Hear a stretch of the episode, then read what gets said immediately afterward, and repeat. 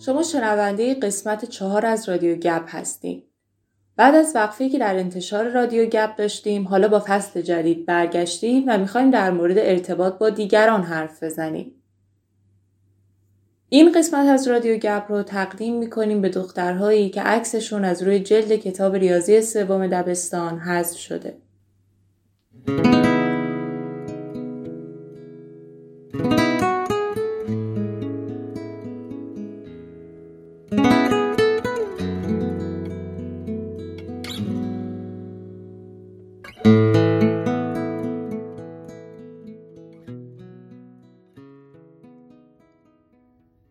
گرم بود و من اونقدر راه رفته بودم که کف پاهام توی کفش زغزغ می‌کرد.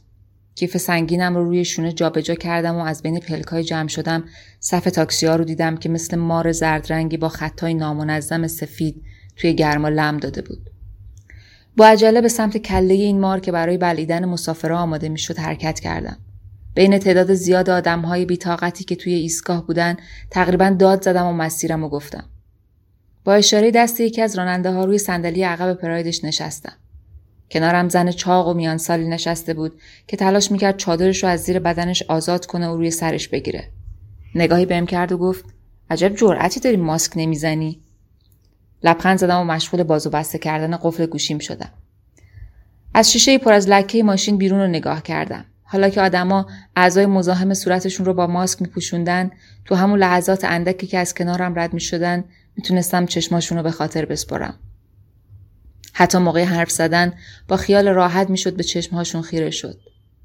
درسته که گاهی برام سخت بود از چینهای پیشونی و لحن صداشون حدس بزنم چه حسی دارن. انگار که نیمی از تابلوی اعلان احساساتشون رو خاموش کرده باشن ولی باز هم از فقط و فقط دیدن چشم ها لذت می بردن. راننده همراه با پسر جوونی که پوشه توی دستش و سایبان صورتش کرده بود روی سندلی های جلو جا گرفتن. ماشین آخرین تومش رو بلعیده بود. تکونی خورد، سینش رو صاف کرد و با سختی که حاصل کهولت سنش بود راه افتاد. زنی که کنارم نشسته بود با لبه چادر خودش رو باد زد و دوباره به سمتم چرخید. پرسید مجردی؟ انگار که مجردا کمتر از دیگران خودشون رو دوست دارند یا ها خیلی مسئولانه رفتار می‌کنن. جواب که دادم پرسید پس با پدر مادرت زندگی می‌کنی؟ باد داغ از پنجره جلوی ماشین به صورتم می‌خورد. خودم بیشتر به سمت داخل کشیدم و توی آینه جلوی ماشین به چشم ها نگاه کردم. با حالت بیحوصله و بیتفاوتی جواب زن رو دادم. بلافاصله گفت شغلت چیه؟ احتمالا ذهنش درگیر شده بود که چجوری از پس مخارجم برمیاد. ردیف درخت های توی بلوار با سرعت از کنارمون رد می شدن. به محض اینکه تابلوی آبی رنگ کوچمون رو از دور دیدم به راننده گفتم ممنون آقا نگه دارین. راننده با دستمال عرق پیشونیشو گرفت و راهنمای سمت راست رو روشن کرد. با وجود همه محاسبات ذهنی که انجام داده بودم تا ماشین دقیقا روبروی کوچه نگه داره چند متری جلوتر توقف کرد. اسکناس رو از فضای بین سندلی ها جلو بردم و بعد از خالی شدن دستم بدون نگاه کردن به زن که زیر لب می‌گفت جوانای امروزی چقدر ادب شدن از ماشین پیاده شدم. اونقدر خسته و سنگین بودم که آروم به سمت خونه را افتادم. پیچیدم داخل کوچه. باد کاغذ سرگردانی رو روی زمین چرخوند و از در نیمه باز حیات همسایه داخل برد. درسته که برای من اهمیتی نداشت و جواب سوالاشو می‌دادم ولی به این فکر می‌کردم که تا کجا باید به سوالات مردم جواب داد. آیا نقطه وجود داره که از اون به بعد نباید جواب بدیم؟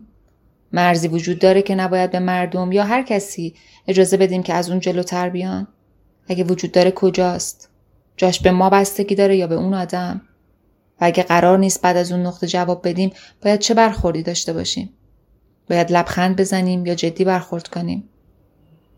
به خودم که اومدم پشت در خونه بودم. پسر جوونی که از سمت دیگه کوچه می اومد رسید پشت سرم و گفت مهمون نمی‌خوای؟ با عجله در باز کردم و رفتم داخل. چشمامو بستم.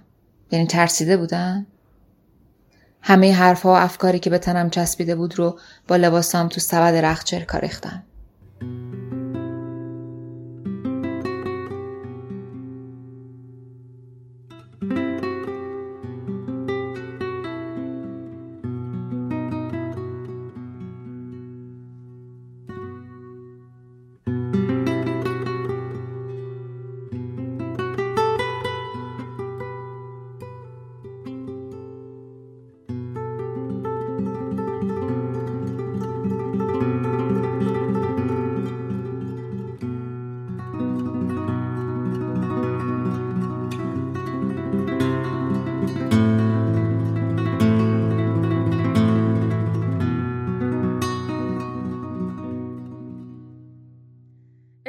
خیلی از ما همونجوری که من اولش فکر می‌کردم تصور می‌کنیم تفکرات نگاهمون به زندگی خیلی خاص و متفاوت از بقیه است.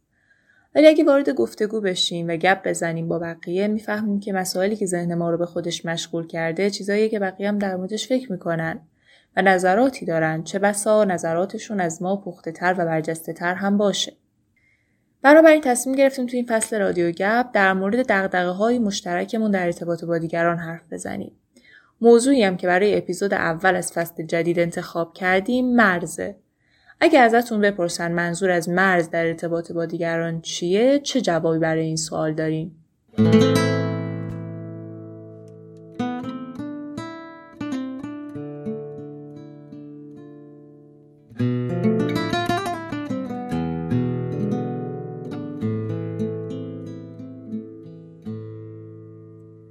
وقتی اولین بار این سوال از من پرسیدن با خودم فکر کردم منظور از مرز همین قوانینی که تو ارتباط با دیگران داریم. مثلا اگه می‌خوای وارد اتاقم بشی اول باید در بزنی.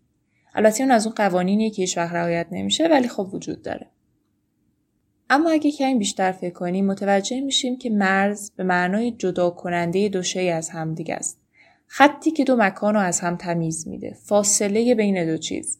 لحظه تحویل سال مرز بین سال گذشته و امساله و بالاخره مرز تو ارتباط با دیگران خطوطی که ما بین خودمون و بقیه می‌کشیم گاهی این خطوط کمرنگن، شفافن، انعطاف پذیرن، خیلی هم روشون حساس نیستیم. اگه یه نفر هم این خطوط رد بشه واکنش شدیدی از سمت ما نمی‌گیره. ولی بعضی از این خطوط خیلی برجسته و پررنگن.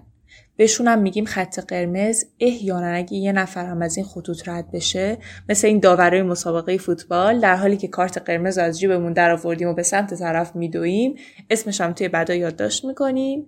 طرف مقابل هم در بحت و حیرت تمام مونده که چیکار کردم که اینجوری شد. خط قرمز همون دیوارایی که با همت تمام بین خودمون و بقیه کشیدیم. من فکر می‌کنم زندگی مثل یه جاده طولانیه و ما هر کدوممون راننده پیکان گوجه خودمونیم. یه سری آدم دوست داشتنی که دلمون می‌خواد باشون باشیم و باشون معاشرت بکنیم هم سوار ماشینمون کردیم. تخمه هم میشکنیم، بشکنم می‌زنیم، آهنگ پارسال بهار دست جمعی هم با هم دیگه می‌خونیم. اگه شما مثل من رو تمیزی پیکانتون خیلی حساس باشین به محض اینکه یکی از مسافرا پوسته تخمش رو تو ماشین بریزه ایستگاه بعدی نگه میدارین و پیادش می‌کنین یعنی تو زندگی روزمره هم اگه یه نفر از خط قرمزامون رد بشه اون از ماشین روابطمون پیاده می‌کنیم و به مسیر ادامه میدیم. اما اما زندگی به همین راحتی هم نیست. این موضوع ساده نیست. ما با آدما علاقه من میشیم دوستشون داریم. گاهی وقتا با مسافرهای پیکانمون رو در وایسی داریم. بنابراین تا آخر مسیر در حالی که هرس می‌خوریم و با زور تمام دندر جا می‌زنیم چند تا تذکرم دادیم بیفایده بوده. با دلایلی که هر کدوم از ماها خودمون داریم این آدم از ماشینمون پیاده نمی کنیم. سوالی که واسه من پیش اومده اینه که آیا خط قرمزا لازمه که وجود داشته باشن؟ چرا ما یه سری خطوط ترسیم می‌کنیم برای خودمون که بعدش دیگران اونا رو رعایت نکنن که باعث آشفتگی و حال بدمون بشه؟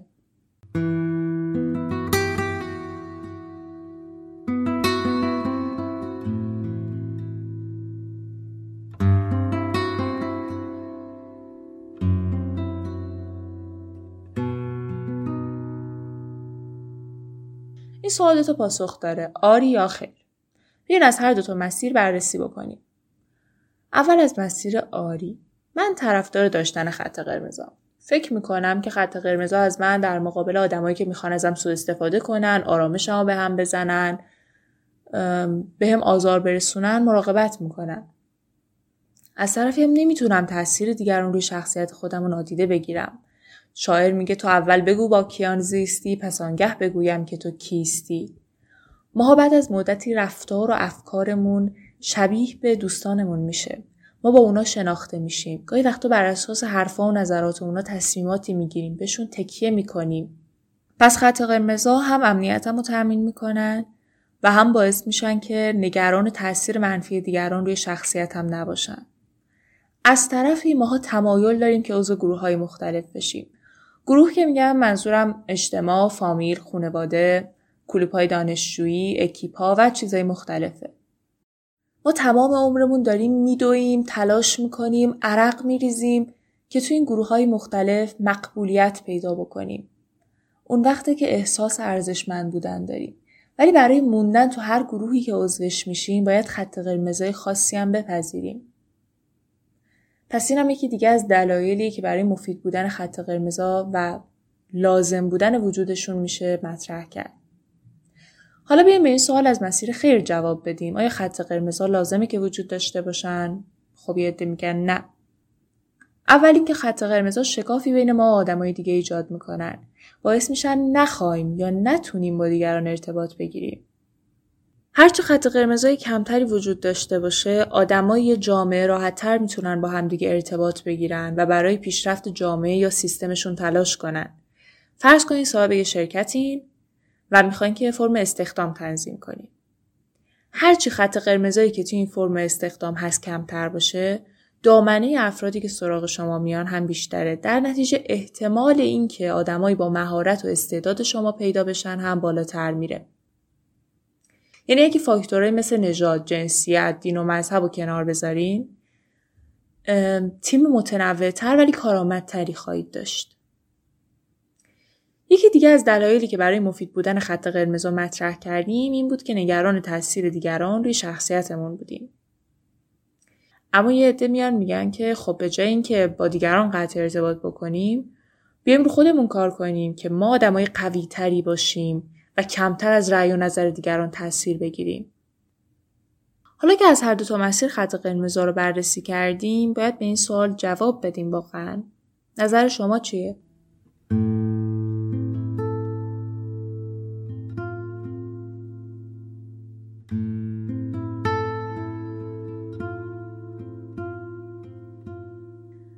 من فکر می‌کنم این سوالم مثل خیلی از سوالهای دیگه تو حوزه علوم انسانی جواب صفر و صد بله و خیر نداره.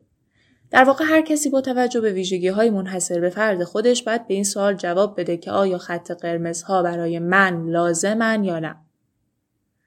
از طرفی هم چون توی نوجوانی و اوایل جوانی ساختارهای ذهنی و فکریمون شکل نگرفته شاید بهتره که این خط قرمزها وجود داشته باشن و کم کم با بالغ تر شدن و بلوغ فکری اینا رو کنار بذاریم. درست همون پروسه ای که خیلی از والدین تو دادن اختیار و مسئولیت به بچه هاشون طی می‌کنن. هر که بچه ها بزرگتر میشن، بالغتر میشن و قوی تر میشن، اختیارات و مسئولیت هم که دارن بیشتر میشه.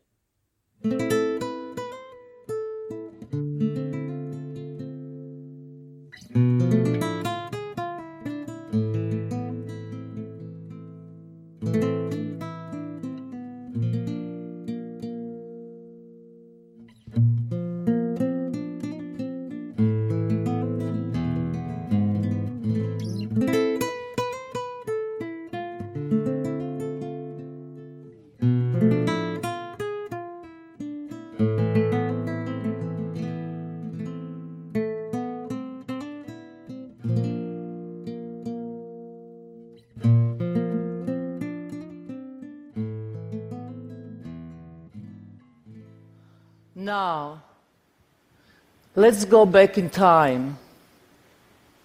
It's 1974.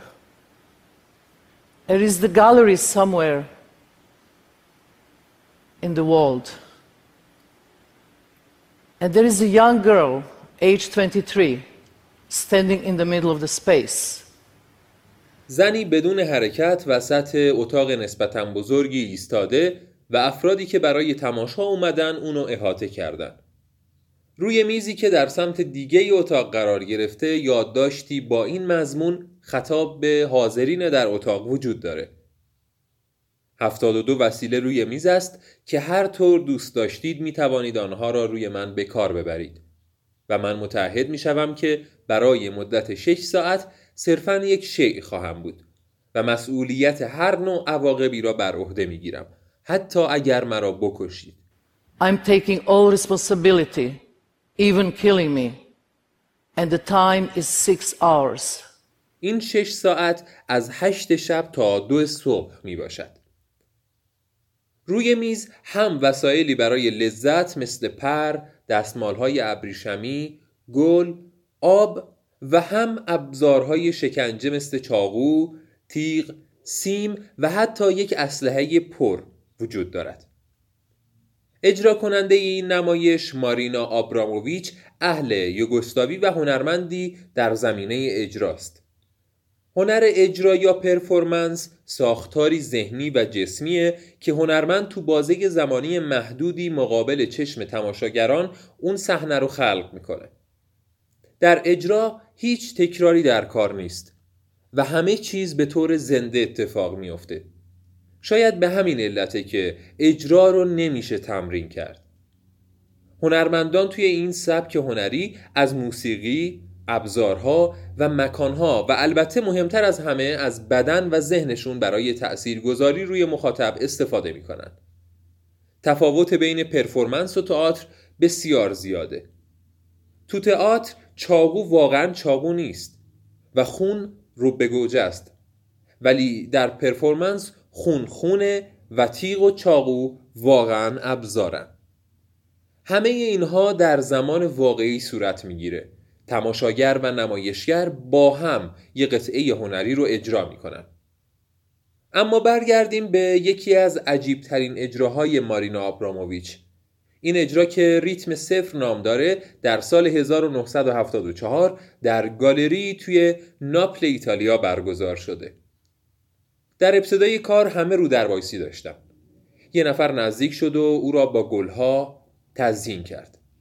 یه نفر دیگه اونو با سیم به یک شیء دیگه بست. دیگری قلقلکش داد. کمی بعد اونو بلند کردن و جاشو تغییر دادن. کم کم زنجیرها رو به کار گرفتن بهش آب پاشیدن و وقتی دیدن واکنشی نشون نمیده رفتارها حالت تهاجمی تری گرفتن و خشن و خشنتر شدن There was a man take the scissor and cut my clothes. And then they will take the thorns of the rose and stick in my stomach. یک نفر اونو چرخوند یکی دیگه بازوهاش رو بالا برد دیگری به نقاط خصوصی بدنش دست زد مردی جلو اومد و با تیغ ریشتراشی که برداشته بود گردنش رو مجروح کرد یه نفر تفنگو به دستش داد و دستش رو تا بالای گیجگاهش برد. یه نفر دیگه اومد تفنگو گرفت و از پنجره به بیرون پرت کرد. بعد از پایان این اجرای شش ساعته آبراموویچ در سالن استودیو به راه افتاد و از مقابل دستیاران و بازدید کنندگان گذشت. خود مارینا در مورد اون لحظات میگه I um, start walking. towards the public. I was a mess. I was half naked. I was full of blood and tears was running in my face. And everybody escaped. They just ran away. They could not confront myself with myself as a normal human being. And then شروع کردم به طرف مردم رفتن من آشفته و ژولیده بودم نیمه برهنه پر از خون و اشکی که روی صورتم سرازیر بود همه فرار کردن و به صورتم نگاه نمی‌شد. اونها نمی‌تونستن به عنوان یه انسان طبیعی با من روبرو بشن. و بعد اون چه که اتفاق افتاد این بود که رفتم هتل ساعت دو بامداد بود و جلوی آینه به خودم نگاه کردم و یه دسته از موهام کاملا سفید شده بود. این اثر نکته وحشتناک درباره وجود بشر رو نشون میده. اینکه اگه شرایط مناسب باشه یه انسان با چه سرعت و به چه آسونی می‌تونه به هم نوع خودش آسیب بزنه؟ به چه سادگی میشه از شخصی که از خودش دفاع نمی‌کنه یا نمی جنگ بهره کشی کرد؟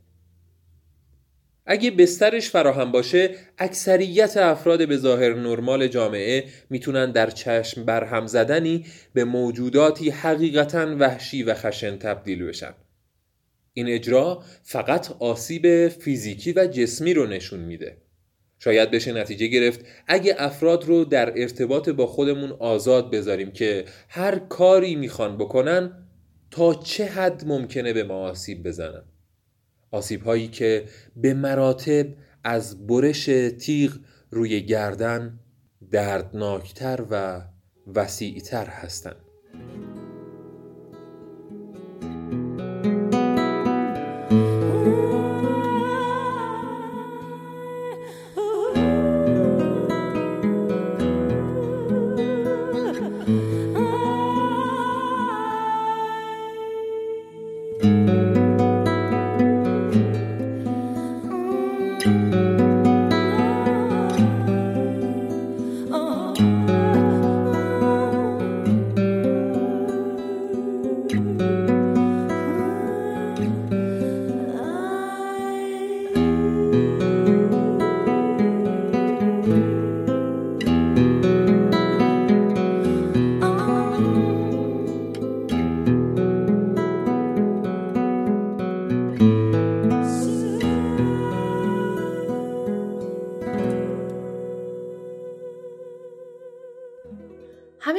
حرفایی که تا اینجا زدیم در مورد این بود که اگه دیگران خط قرمزهای ما رو رد بکنن چه احساسی پیدا می‌کنیم؟ در واقع در مورد خودمون حرف زدیم. ولی می‌خوام آرامشتون رو به هم بزنم و بگم که متاسفانه کسی که از خط قرمزهای بقیه گاهی اوقات رد میشه و باعث رنجش اونا میشه ماییم. من گاهی وقتا خط قرمزهای بقیه رو رد کردم به خاطر اینکه فکر می‌کردم اونا مثل من فکر می‌کنن و حدود ما شبیه همدیگه است. گاهی وقتا برای اینکه طرف رو بچزونم و اذیتش بکنم عمدی از خط قرمزاش رد شدم. انگار پیشفرز ماها اینه که بقیه عین ما فکر می‌کنن و خط قرمزاشون شبیه به ماست. البته به قول سعدی من خود به چشم خیشتن دیدم که کسایی که مثل ما نیستن و مسخره می‌کنیم. به هر شاید بهتر توی اون زمانی که برای شناختن دیگران تو روابطمون در نظر می‌گیریم سعی بکنیم این خط قرمزها رو آگاهانه بشناسیم. چیزهایی که آدما دوست ندارن از زندگی خصوصیشون به ما بگن. شوخی هایی که دوست ندارن مخاطبش باشن. مکانهایی که دلشون نمی‌خواد اونجا دور هم دیگه جمع بشیم و قرار بذاریم. و خیلی چیزای منحصر به فردی که توی هر آدمی هست و بهتره که برای آرامش طرف مقابلمون اینا رو رعایت بکنیم و بشناسیم. در کل خط قرمزا عضو جدایی ناپذیری از زندگی ماهان. مثل چراغای راهنمایی شاید گاهی وقتا چراغای راهنمایی سر بعضی چهارراه خراب میشن میسوزن کار نمی‌کنن و بعضی ترجیح میدن خط قرمز نداشته باشن. ولی نمی‌تونیم از زندگی حذفشون بکنیم. بهتر باشون کنار بیایم و سعی کنیم باعث اذیت و آزار دیگران هم نشیم.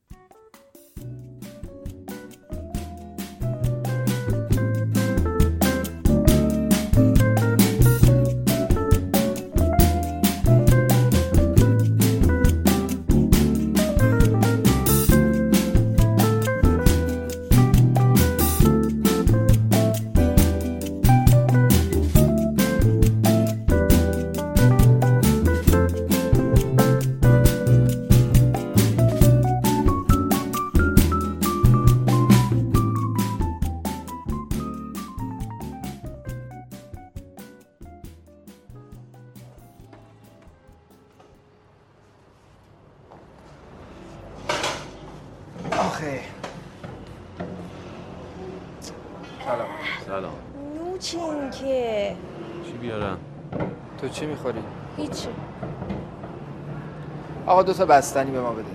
آقا یکیش هویج بستنی باشه لطفا. دندون تو اذیت نکنی وقت. نه حواسم از با این برم می‌خورم میگم شما هم هویج بستنی بخورین. به حال هویج بستنی از بستنی خالی که بهتره. آقا جون دوتا چه هویج بستنی بده. داره میگه این عجب گیرایی هم بهش بگیم دو تا بستنی بیاره با چهار تا هویج. بزن چوب بستنی بزنیم تو بستنی بخوریم. میشه ها تا حالا خوردین؟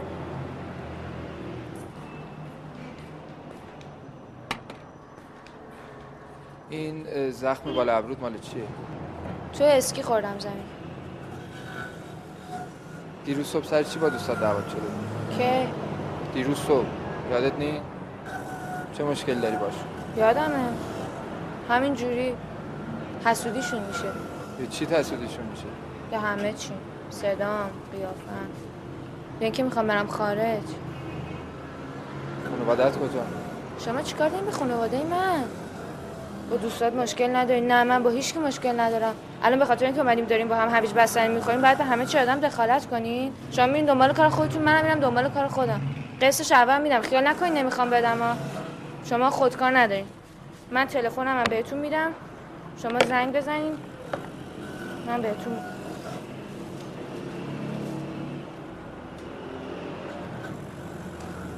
مهری خانمم نه که اومده بود دم خونمون دیده بودن دختر خوبی دوستان.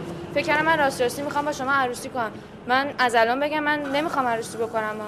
بعد پس فرا نگید نگفتی من می‌خوام برم خارج.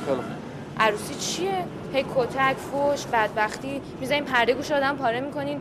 بعدم فوش میدین زنی که خره کرد بعدم میرین یه زن دیگه می‌گیرین که پرده گوشش خوب چی بشنوه میگه تون تون تون؟ هی می‌پرسین پدر مادر من کجا خب خانواده شما کجا شما ول بگنی خوبه من ول بگردم بده. من فضولی دوست ندارم. شما این شلوار دادی. اگرم فکر کنید مگه میخندید من شلوار حرف زدم؟ دستشویی اگه باشه شما شلوار بدین من اینو در میارم بهتون میدم. اگر فکر می‌کنید دست دوم شده شما هم شلوار دست دوم بدین من پام بکنم. والا. کجا داری میری؟ می‌خوام ببرم دندون پزشکی. نمی‌خواد. دندون خودم اختیارشو دارم. من نمی‌خوام زیر دین کسی باشم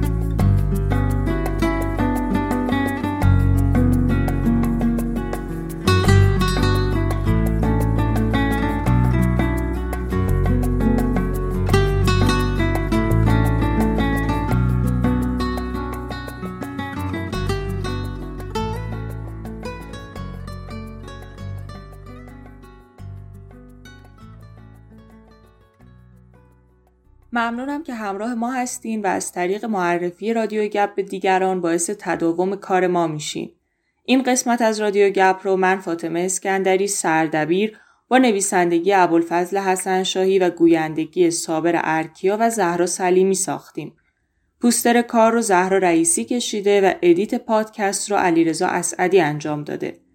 رادیو گپ رو میشه از طریق کانال تلگرام ما که آدرس اون روی پوستر گذاشته شده و یا با جستجوی رادیو underline گپ به فارسی در اپهای پادگیر مثل Google Podcast، Apple Podcast، Castbox و غیره شنید.